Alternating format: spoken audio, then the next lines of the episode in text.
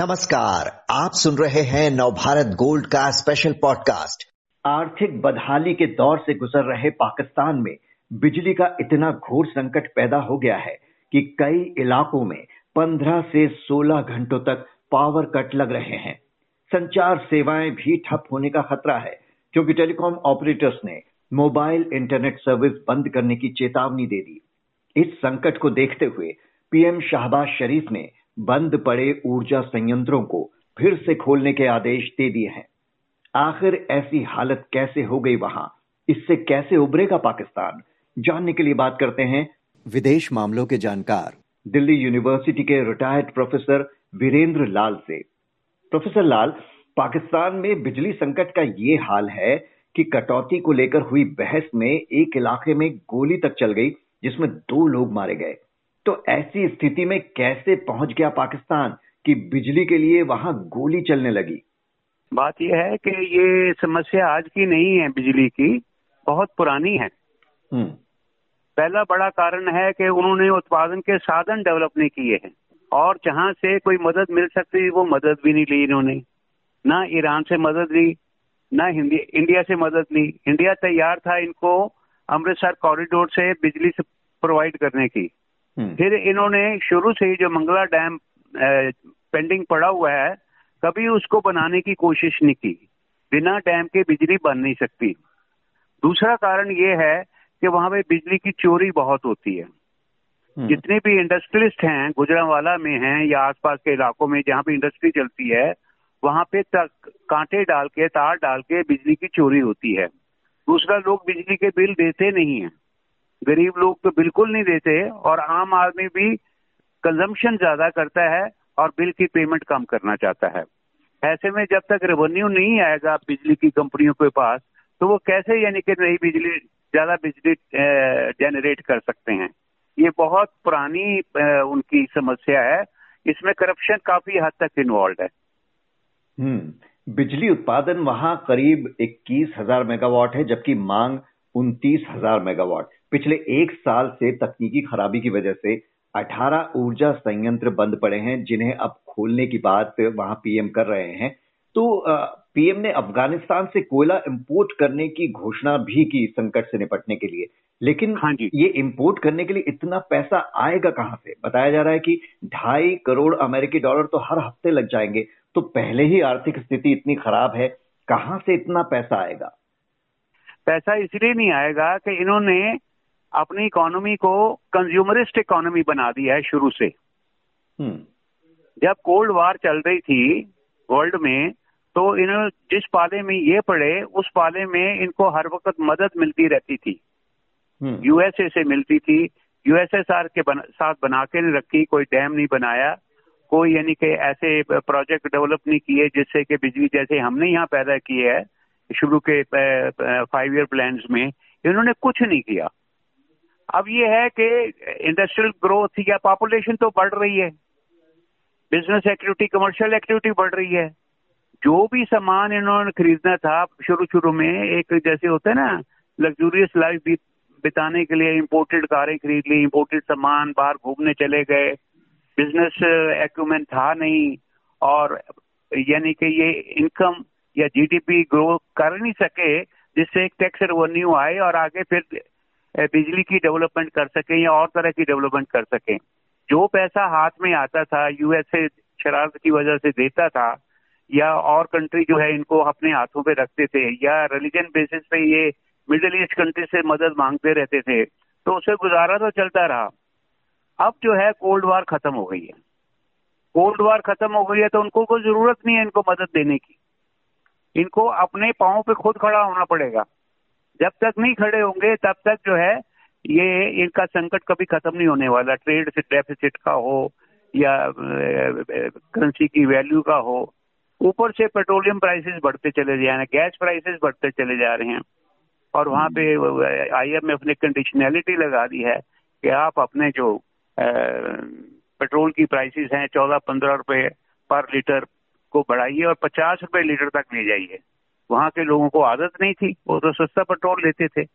आप देखेंगे, हमारी और उनकी करेंसी का आधे आधे का फ़र्क है। हमारा सौ रुपया, उनको दो सौ रुपये है। जो भी चीज़ वहाँ 200 में मिलती है, वो यहाँ से सौ में मिलती है। देखा जाए तो प्राइसेस बराबर हैं। इन टर्म्स ऑफ़ करेंसी वो उनके नोट ज़्यादा हैं, लेकिन प्राइस जो इंडिया में है, वो वही है।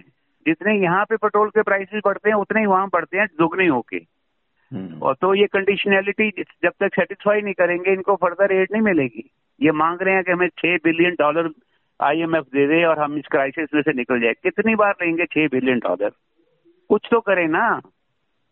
वहाँ ना आईटी इंडस्ट्री है, ना इंग्लिश की पढ़ाई है, ना बच्चे यानी कि सर्विसेज़ सेक्टर में आ सकते हैं। छोटा सा कंट्री है वन सेवन साइज़ है इंडिया का वन एट साइज़ है। उसी हिसाब से जीडीपी है, उसी हिसाब से सारी चीज़ें हैं। लेकिन जिस तरह की इकोनॉमिक डेवलपमेंट होनी चाहिए जैसे यहाँ फाइव ईयर प्लान में की गई है वैसे ही उन्होंने कुछ नहीं किया। बल्कि अपने पैसे को वेस्ट किया हम्म। तीन वॉर के ऊपर जो पैसा वेस्ट हुआ है वही जो है इनकी इकोनॉमिक डेवलपमेंट में काम आ सकता था। आज भी सोचे तो ठीक हो सकता है। अब क्या ज़रूरत है एक दिलों में गांठ बाँध लेने की? कि हम इंडिया के साथ व्यापार नहीं करेंगे, क्योंकि यहाँ 370 लगी है। इंडिया वाले भी जो हैं, इस वक्त बहुत दिल में गांठ बाँध के बैठे हुए हैं कि हमने इनके साथ व्यापार नहीं करना। जो कारें यहाँ से आसानी से अमृतसर बॉर्डर पार कर सकती हैं, और कम कीमत पे वो खरीद सकते हैं, वो ज़्यादा कीमत पे वाया दुबई खरीदते हैं, वाया सिंगापुर खरीदते हैं। They are wasting their money कहाँ से डेफिसिट पूरा करेंगे? इंपोर्ट का। इंपोर्ट ज़्यादा एक्सपोर्ट कम। और एक्सपोर्ट दिन ब दिन उनकी कम होती जा रही है कि प्रोडक्टिव कैपेसिटी है नहीं उनके पास। जी और यही वजह है कि वहाँ मंत्रियों को इस तरह के बयान देने पड़ रहे हैं कि चाय कम पिए खर्चे कम करें पेट्रोल डीजल के दाम आपने ये तो ऐसे मीठी मीठी चिकनी चुपड़ी बातें हैं।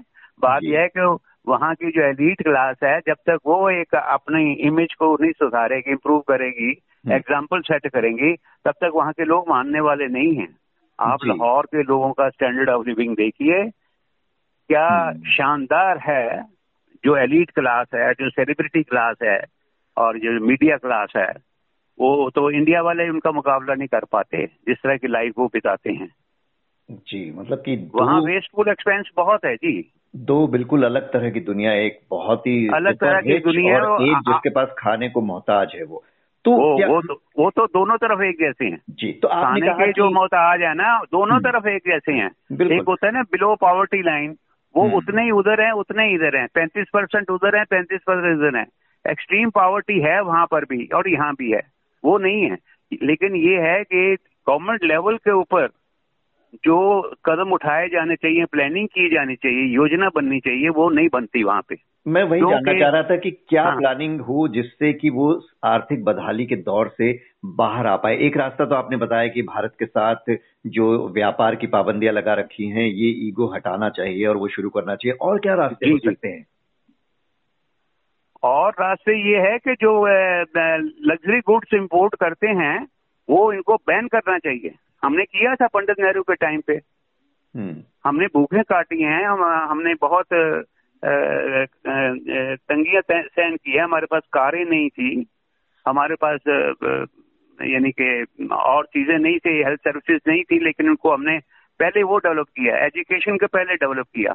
वहाँ सवाए लाहौर, रावलपिंडी, पेशावर। इन तीन या कराची। चार शहरों को छोड़ के कहीं भी एजुकेशन का लेवल अच्छा नहीं है। वहाँ के लोग जो है, अंग्रेज़ी पढ़ने को तैयार नहीं है। पढ़ते हैं तो बड़ी कमज़ोर अंग्रेज़ी है उनकी। तो उसके बगैर वो आईटी में कैसे आगे बढ़ेंगे? इंजीनियरिंग कॉलेज नहीं है उनके पास हैं, कुछ लड़के पढ़ जाते हैं, लाहौर वाले जो हैं, थोड़े से कराची वाले हैं। लेकिन उनको बिज़नेस नहीं मिलता, क्योंकि वहाँ पे स्टेबिलिटी नहीं है। पहले तो उनको प्रॉब्लम अपनी जो है, तीन तीन तरह के वो लोग हैं ना वहाँ पे।